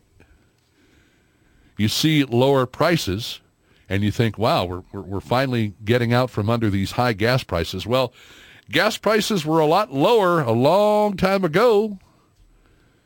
Well, I say a long time ago, but maybe more so uh, during the Trump administration. We watched these gas prices go up to nearly five bucks a gallon, and, and I would imagine in some cases there were uh, gas stations charging five bucks a gallon in the state of Missouri. But now you see all of these things on social media. Well, it's 359. Well, it's 349. Well, it's 329. Well, you know, not too terribly long ago, it was lower than that. And it's that whole psychological aspect of it. You jack the prices up, you bring them down a little at a time. Everybody feels like something is, is, is happening. We're starting to see low gas prices. No, not at all. They're still higher than they were. Uh, so we were talking about uh, these folks saying they estimate a 0.25 percentage point fall in the PCE price reserves, uh, or the PCE price rather index by the late 2020s. The late 2020s. So that's 2022. Uh, this is uh, Penn Wharton budget model analyst in a report referring to the Federal Reserve's preferred inflation gauge, the Personal Consumption Expenditures Index. It says here, these point uh, estimates, however, are not statistically different than zero, thereby indicating a very low level of confidence that the legislation will have any impact on inflation. Well, of course it's not going to have any impact on inflation. They're looking for money for other things. It says right here, $739 billion health care, energy, and tax package. Bend over, grab your ankles, and you know what to do after that. Through the middle of this decade, the impact of the legislation on inflation is marginal, but it becomes more meaningful later in the decade. Well, that certainly doesn't do much for us now. Leading economists agree that this legislation would be an important step forwarding in forward rather in fighting inflation and addressing some of our nation's most pressing economic challenges. This from uh, Cecilia Rouse, who chairs President Joe Biden's Council of Economic Advisors. Uh, also, you've got uh, Chuck Schumer weighing in on this. Schumer on Monday said he expects the Senate to begin voting on the Inflation Reduction Act this week. The House of Representatives would also need to pass the package before it would go to Biden for his signature. If you do anything at all, and this prior to the midterms, I would be on the phone to my representative, to my senator, and say, if you vote for this thing, you will never, never be in polit- political office again. Folks, this is not about inflation at all. It's not at. Uh, it's not about inflation at all. Uh, you're talking about $739 billion for energy, for health care, and uh, I guess taxes. Another version of this uh, that's out there uh, from from Fox News, the Manchin Schumer Inflation Reduction Act is a fraud. Uh, they're rushing. Senate Majority Leader Chuck Schumer is rushing to pass through the Inflation Reduction Act of 2022. It says, I don't blame him. The more scrutiny, scrutiny the, mind, uh, the mini Build Back Better Joining proposal now, gets, the worse, Senator from West Virginia, the worse Manchin. it gets, Senator, the worse it looks, it says here. Hey, Brett. Brett, thanks for having me. It's always good to be Uh, with it says here, Yes, let's Senator, start with the number obvious. Despite its Ministry of Disinformation title, the legislation will not reduce inflation. Analysis again from the Penn Wharton budget model concludes the impact on inflation is statistically indistinguishable from zero. Just said that. We just talked about that. This is the same PWBM that uh, Schumer touted when opposing the GOP tax bill a while back, and that Senator uh, Mark Warner, a Democrat Virginia, describes as well respected by both sides of the aisle. In addition, promises that the bill will reduce our fiscal deficit rely on optimistic assumptions about what a beefed up uh, IRS will sniff out in the way of tax fraud and $313 billion in proceeds from a tax on corporations that is so injurious to our manufacturers that even Democrats will likely decide to pare it back. As to making what President Joe Biden calls a, uh, historic investment in combating climate change, it seems unlikely that expanding tax credits for buying even more EVs and subsidizing more renewables will solve the gritty problems of raw materials shortages and other issues sure to be complicated by the Made in America provisions of the bill. And for those of you who don't know, that is a major concern when it comes to EVs is the shortage of raw materials. So chances are that while it checks a number of satisfying boxes for Democrats running scared ahead of the midterms, this bill will not reduce inflation, will not bring down our deficit, and will not have much impact on the climate. Moreover, it will raise taxes on Americans making less than $400,000, belying a critical promise made by President Joe Biden and repeated just recently by Senator Joe Manchin, who is promoting this damaging bill. Otherwise, it's a terrific piece of legislation that just magically appeared full-blown at 700 plus pages out of the darkened basement, rather like our befuddled and wildly unpopular president. It says here, let's review how uh, is this bill supposed to fight inflation? First, by allowing the government to negotiate certain drug prices, which supposedly will save $288 billion over 10 years. For who? Fully 40% of that, 122 billion, comes from revoking a rule put in place by the Trump administration that was never going to be implemented anyway. Such are the games played in this legislation. Goes on to say there is no doubt that the government could effectively set prices on a variety of drugs since it controls roughly 30%, uh, 36% of total health care spending. But drug companies hit by those price limits are almost sure to raise prices on other products, new drugs, or even on those same products marked are marketed to private customers, they will not simply absorb the lower profits delivered by the feds, nor uh, nor should they. And uh, plus, the rising cost of prescription drug prices is not driving inflation. In fact, in May, while the consumer price index rose 8.6%, prices paid for prescription drugs rose more or, or less than 2%. So capping a commodity that is not actually contributing much to inflation cannot be expected to bring it down. Second, it says the bill will purportedly fight inflation by bringing down the deficit. Of course, since Democrats deny that their reckless $1.9 trillion American Rescue Plan blew up our already bloated budget deficit and delivered inflation, this is a tricky argument. Apparently, some deficits are worse than others.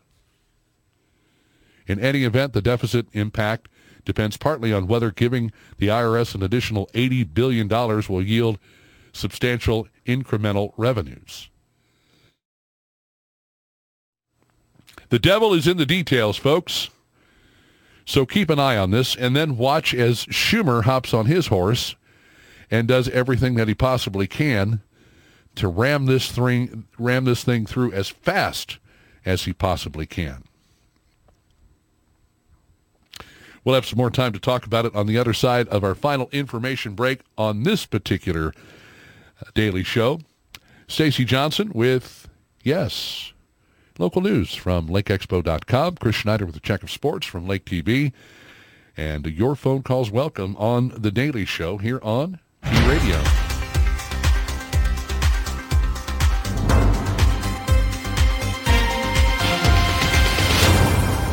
I'm Stacy Johnson, and this is your Lake Expo Newscut for Tuesday, August 2nd. It's Election Day in Missouri. Voters will decide in today's primary elections who will be the candidate for the major parties in November. But in many places, today's elections will really decide who wins in November. From state and U.S. senator races to county commissioners and prosecutors, there's a lot being decided around the state today.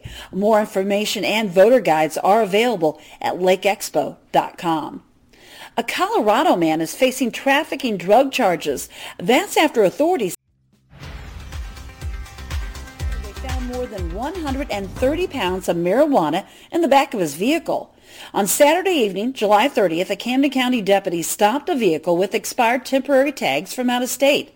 That deputy reportedly discovered a huge load of weed in the back of the vehicle. 45-year-old Kenneth Lamoiro was arrested and charged with three felonies and two misdemeanors. He's being held in Camden County Jail without bond. And Citizens Against Domestic Violence says they're asking the community for help. CADV lends a hand to victims of domestic abuse in the Lake area, but they say they need more facilities to help more people. At their emergency housing, 987 total people were served with beds in 2021, but 145 were turned away because all their beds were full. Plans to expand CADV include four new bedrooms with a total of 12 beds added. More information on the project and how to donate at cadv/voc.org. This has been your Lake Expo News Cut. All this news and more at lakeexpo.com. Lake news, events, boating, and the lake life, lakeexpo.com. Join 89.3 The Key for the BS Nation, featuring Matt Burns and Ike Skelton. Bring in people who are influential in the community and focus mostly on state or local, and that's really what that's what we wanted to do. Ike and Matt will address local and state issues and how they affect the lake area. It's up to the listener to take it in how they want to take it in. It's the BS Nation, Mondays and Saturdays at 10 a.m., 6 p.m., and 2 a.m. on 89.3 The Key.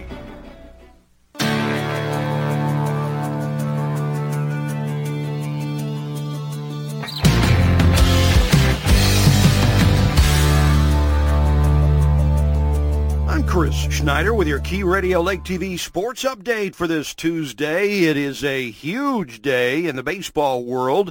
Today brings the Major League Baseball trading deadline, 5 o'clock our time tonight. So will the Cardinals make a big move that will help them in the playoffs? We'll find out again. The trading deadline coming tonight. Now the Cardinals had yesterday off. They open a three-game home series against the rival Cubs today. Uh, the Redbirds will be at home for the next six games, three against the Cubs and then three against the Yankees this weekend. As for the Royals, they are long out of their playoff race, so big trades at this point not going to help them this year anyway. They opened a series in Chicago against the White Sox yesterday, game two of that three-game series today, and then the Red Sox will be in Kansas City for a four-game weekend series. The Chiefs continue training camp. It's week two St. Joe. A lot of changes this year. No Tyreek Hill. Of course, he was traded to Miami in the offseason. First preseason game August 13th. The first three games of the regular season in September will be at Arizona, at home against the Chargers, and then in Indianapolis. And then the second month of the season in October, it'll be the Buccaneers on the road, then at home against the Raiders and the Bills, and then in San Francisco against the 49ers. That is a tough schedule for the Chiefs.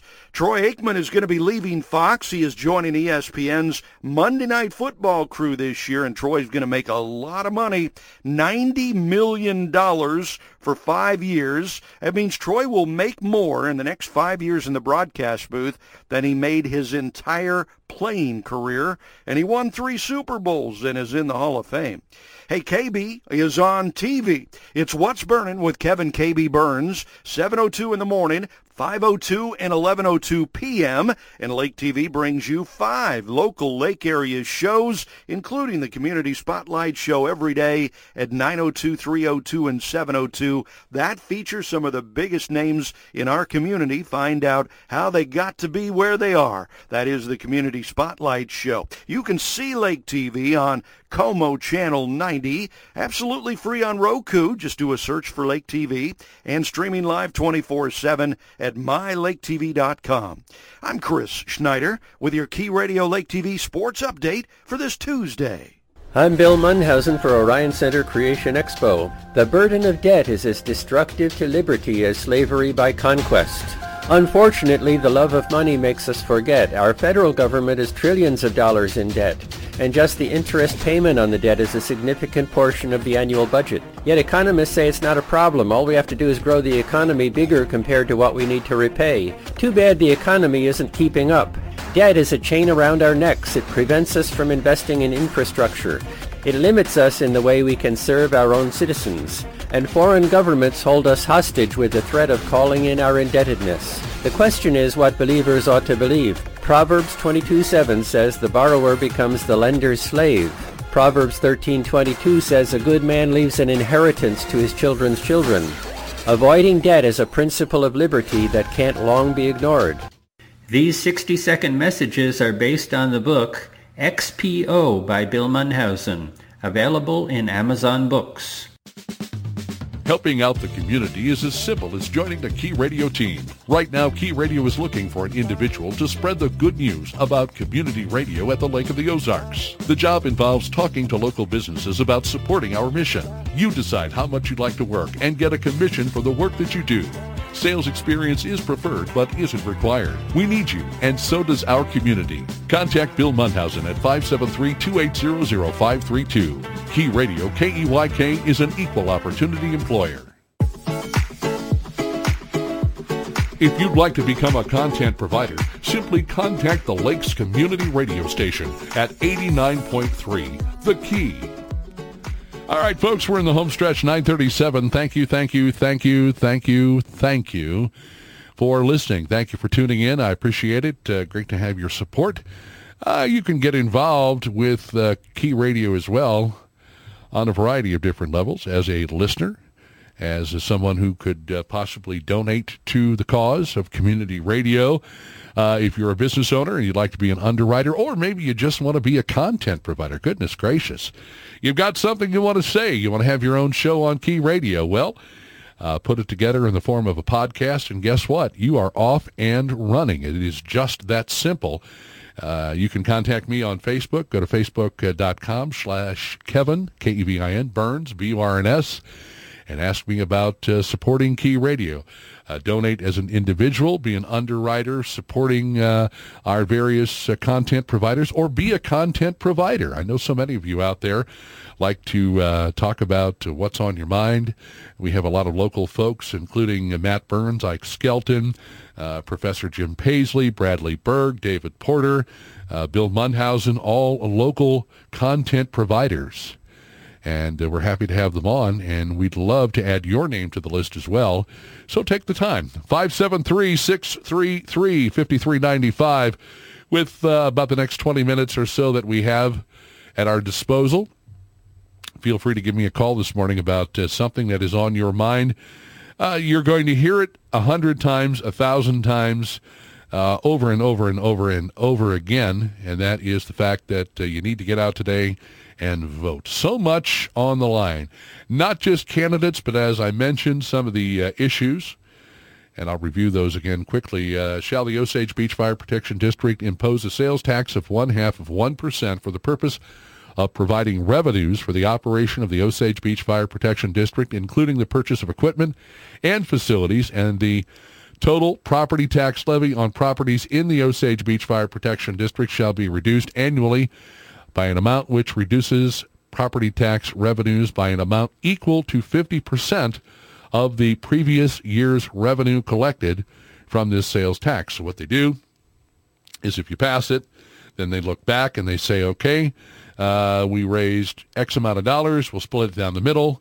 Half of it goes back to uh, lowering the property tax, and the other half goes to the Osage Beach Fire Protection District. And it helps out in uh, a lot of different areas. We had the chance to uh, talk with Chief Paul Berardi from the Osage Beach Fire Protection District and, uh, you know, uh, the ISO for insurance and a lot of other things. So it does help considerably. And also, shall the Board of Directors of the Sunrise Beach Fire Protection District be authorized to levy an additional tax of not more than 30 cents on the $100 of assessed valuation to provide funds for the support of the district. And I don't know how you look at it, folks, but I look at it from the standpoint that, and I'm not preaching to say that, yes, you need to vote for this or whatever. I'm just saying our area continues to grow. It really does. And it puts it, it, it puts the stress and strain on these folks, uh, fire and rescue, law enforcement, to be able to cover all of the areas that they have to cover. And obviously, you know, you, you see a ballot issue, and when you see the ballot issue, you're affected or you feel one way about a ballot issue. But then when you have to pick up the phone because there's an emergency, a medical emergency or a fire, and you dial 911, you want those folks to your location as quickly as possible, right?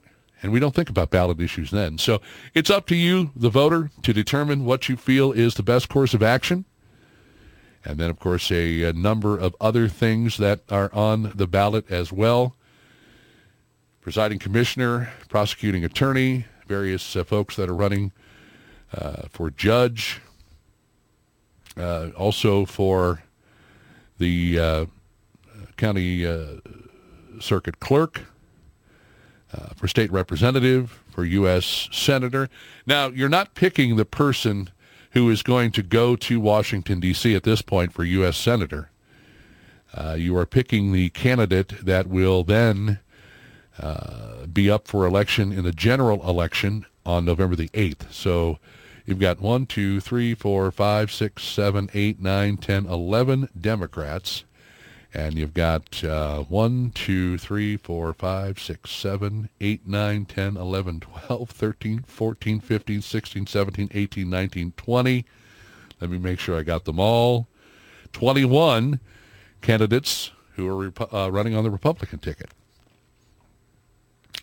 So quite a number of people to pick from. And uh, before you go to the polls, whatever you do, take the uh, the opportunity to do your homework. That's uh, essentially what uh, we're asking folks to do at this this stage in the game. So it was announced yesterday that uh, Al Qaeda leader uh, Ayman al Zawahiri was killed in a drone strike. This is coming from the President of the United States, Joe Biden. Um, he was killed over the weekend in a drone strike in a U.S. counterterrorism operation. He carved a trail of murder and violence against American citizens, American service members, American diplomats, and American interests, Mr. Biden said in his brief remarks. I, I don't know about you, but I I thought it could have been a situation that was a little bit more concise and to the point, so then you don't leave him open for any gaffes. Um, he seemingly made it through uh, the speech without a whole lot of issues or problems. He went on to say in his brief remarks from the White House balcony, now justice has been delivered and this terrorist leader is no more. Uh, the president said al Zawahiri was killed in Kabul after relentlessly seeking Zawahiri for years under President Bush, Obama, and Trump. Our intelligence community located Zawahiri earlier this year. Again, this coming from the president. He had moved to downtown Kabul to reunite with members of his immediate family. The U.S. government had multiple independent sources confirming al-Zawahiri's whereabouts at a safe house. A senior administration official told reporters on a call Monday evening the strike was a result of careful, patient, and persistent work by counterterrorism officials over the course of months and years. The president said that after he considered clear and convincing evidence of al-Zawahiri's location, he authorized a precision strike that would remove him from the battlefield once and for all. He gave his final approval to go get him one week ago.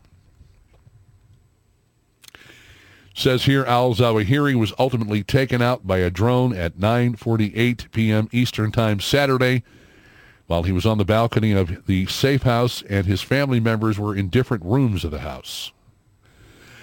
None of his family members were hurt and there were no civilian casualties. The U.S. government has a high level of confidence that no one else was killed in the strike, according to the senior administration official. Now, I'm wondering, and we haven't seen anything or really heard anything uh, through the mainstream media in terms of whether or not any other family members or civilians were killed in the drone strike. But my thinking would be is that uh, that's exactly what they come out with here. And they show the bodies of women or children or family members uh, that were killed. And, and like I said, we haven't seen anything. The senior administration official said the president received regular updates as the U.S. government zeroed in on al-Zawahiri. Once the safe house was located, the president wanted to understand more about the layout of the safe house's doors and windows to avoid other casualties. In the July 25th meeting, the president authorized a precise, tailored airstrike that would minimize civilian deaths as much as possible, the senior administration official said. With al-Zawahiri's death, all of the top plotters of the September 11, 2001 terrorist attacks are now either dead or captured. The FBI updated its most wanted terrorist poster Monday with al-Zawahiri's status deceased. The president spoke of his visits to Shanksville, Pennsylvania, and Ground Zero in New York last year on the 20th anniversary of the 9-11 attacks. And I don't look at this as an anniversary, folks. Again, I've always said that this is a remembrance, not an anniversary. And I don't know how you frame the word anniversary, but when I think of an anniversary, I always think of a happy time. And he said that seeing the names of those who died in the attack etched in bronze was a reminder of the vow Americans made to never forget. Mr. Biden said his hope was that the action taken against al-Zawahiri will bring one more measure of closure to those who lost loved ones on 9-11. The strike came nearly one year after U.S. troops withdrew from Afghanistan, which was not lost on the president. The Biden administration has long made the argument that it can continue to address terrorist threats to the American people without boots on the ground in Afghanistan from over the horizon. Ask all those people that got left behind in Afghanistan, including Americans. When I ended our military mission in Afghanistan almost a year ago, I made a decision that after 20 years of war, the United States no longer needed thousands of boots on the ground in Afghanistan to protect America from terrorists who seek to do us harm. And it's interesting because I don't know, and maybe we can ask uh, this of Professor Paisley. What is the status of Afghanistan now? Is Al Qaeda, is the Taliban, are they back in control over there? I mean, we haven't heard a we haven't heard a peep out of Afghanistan since we saw people running alongside a, uh, a transport plane, a big cargo plane. They were holding on for dear life. Now imagine if that, I mean, imagine if that plane took off with those people hanging on and people were dropping off of the plane as it gained altitude. We would have caught hell for that. Um, Two intelligence sources familiar with the matter said the strike was carried out by the CIA. The president, who tested positive with a rebound case of COVID-19, delivered his remarks outdoors from a balcony at the White House. Uh, Taliban spokesman uh, Zabihullah uh, on Monday confirmed an airstrike conducted by a drone in Kabul he said the Islamic Emirate of Afghanistan views that as a clear violation of international principles. U.S. Secretary of State uh, Antony Blinken said Monday that by sheltering al-Zawahiri in Afghanistan, the Taliban grossly violated the Doha Agreement and repeated assurances to the world that they would not allow Afghan territory to be used by terrorists to threaten the security of other countries. So Hold on here just a minute. Just a minute, if you would, please. This guy is in Afghanistan, and it goes, they go on to say here that they violated the Doha Agreement and repeated assurances to the world that they would not allow Afghan territory to be used by terrorists to threaten the security of other countries. What did you think was going to happen? What did you think was going to happen? Do you think that there is really a thriving democracy in uh, in Afghanistan? Do you think the people there are jumping for joy because the United States pulled out? Was there a need to bring the troops home? Uh, I guess a lot of people would think, yeah, that that is exactly what we needed to do. But the way we did it was more or less just uh, see you later, bye, you're on your own. And in doing so, we left United States citizens behind. Former acting CIA director and CBS News contributor Michael Morell said after the president's remarks that it's really hard for me to believe al-Zawahiri was in Kabul without the knowledge of at least some of the Taliban leadership. Noting that al-Zawahiri was living there fairly open, not trying to hide. Morell said the strike also makes clear to any other al-Qaeda members in Afghanistan that they must still worry about their security despite the fact that the U.S. no longer has troops there. Al-Zawahiri has long been a wanted man after the 9-11 attacks. Then President George W. Bush released a list of the FBI's 22 most wanted terrorists with al-Zawahiri near the top of the list along with Osama bin Laden. So they took him out. Andrew Ansbro, president of the FD NY Firefighters Association in a statement Monday thanked Mr. Biden for helping to bring another level of closure to all impacted by these attacks. Oh, wow. It was rumored for years that he had died, al-Zawahiri, and the U.S. offered $25 million for information that could lead to his apprehension. So I don't know if somebody is $25 million richer or not. Uh, much like having the right lottery numbers, I guess you would have to know exactly where this guy was. And uh, they seemed to think that he wasn't really trying to hide, that he was more or less out there. And uh, after years and years and years of looking for this guy, they stumbled upon him, found him, sent in the drone strike. None of his family members were killed. There were no uh, civilian casualties. Uh, okay. And with that, we'll uh, close the book on that particular story. Yet again, uh, note to self, uh, if you're transporting a large quantity of marijuana or any other illegal drugs, make sure the temporary tags on your vehicle are not out of date. Just saying. Just saying.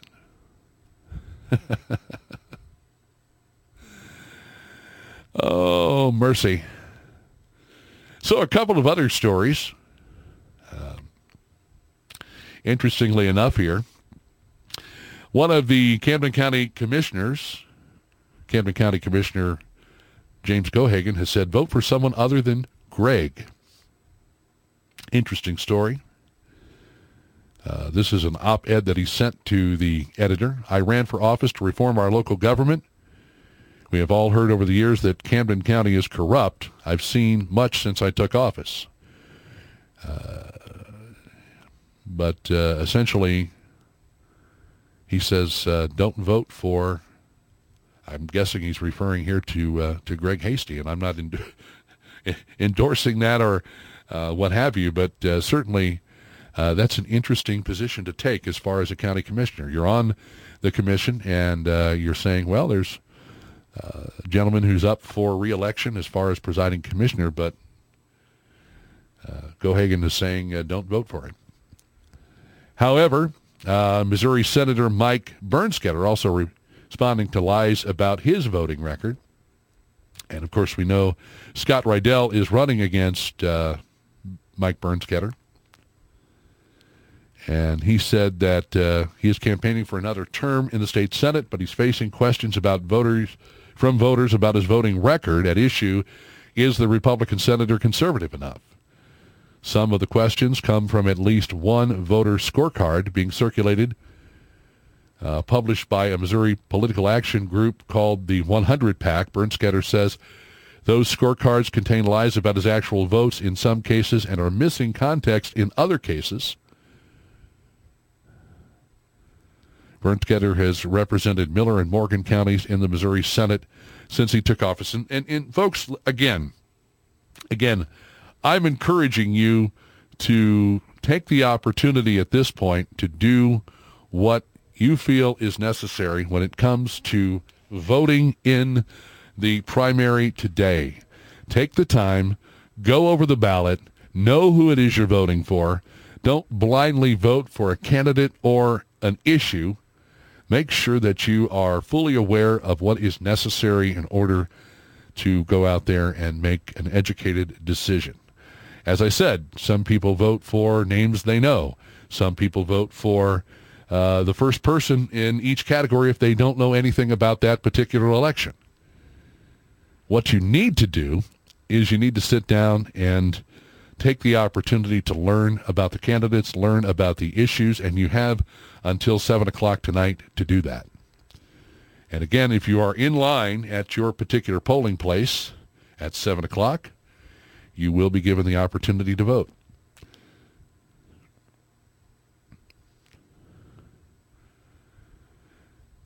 We, uh, we've got a good lineup for you tomorrow.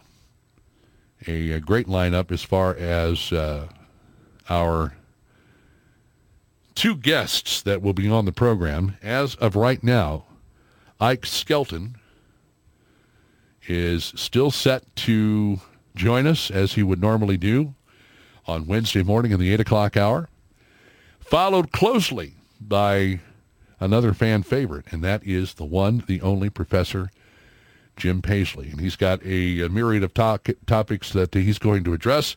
We're going to see how things play out over the course of the next 24 hours. Actually, about uh, 23 hours and three minutes, and then we'll know for sure.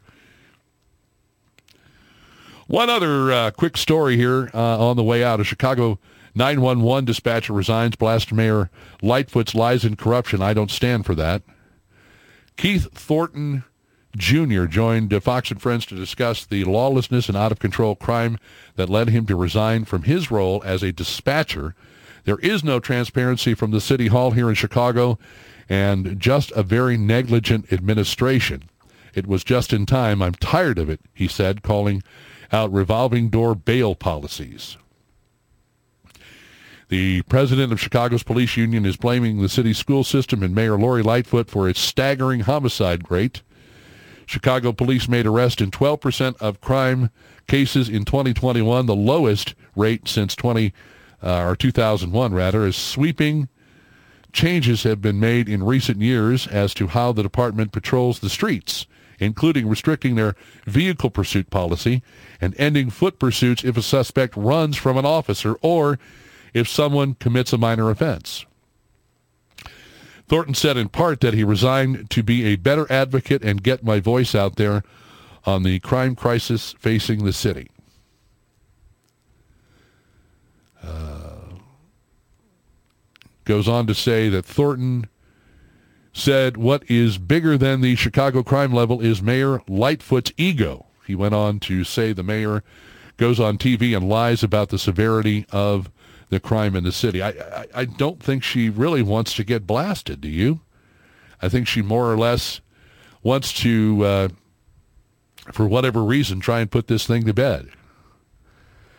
And folks, that's what we are going to do at this particular time. Put this episode of The Daily Show to bed. You can listen to it again right here on Key Radio from 4 until 6, from midnight until 2, and of course available on the podcast as well.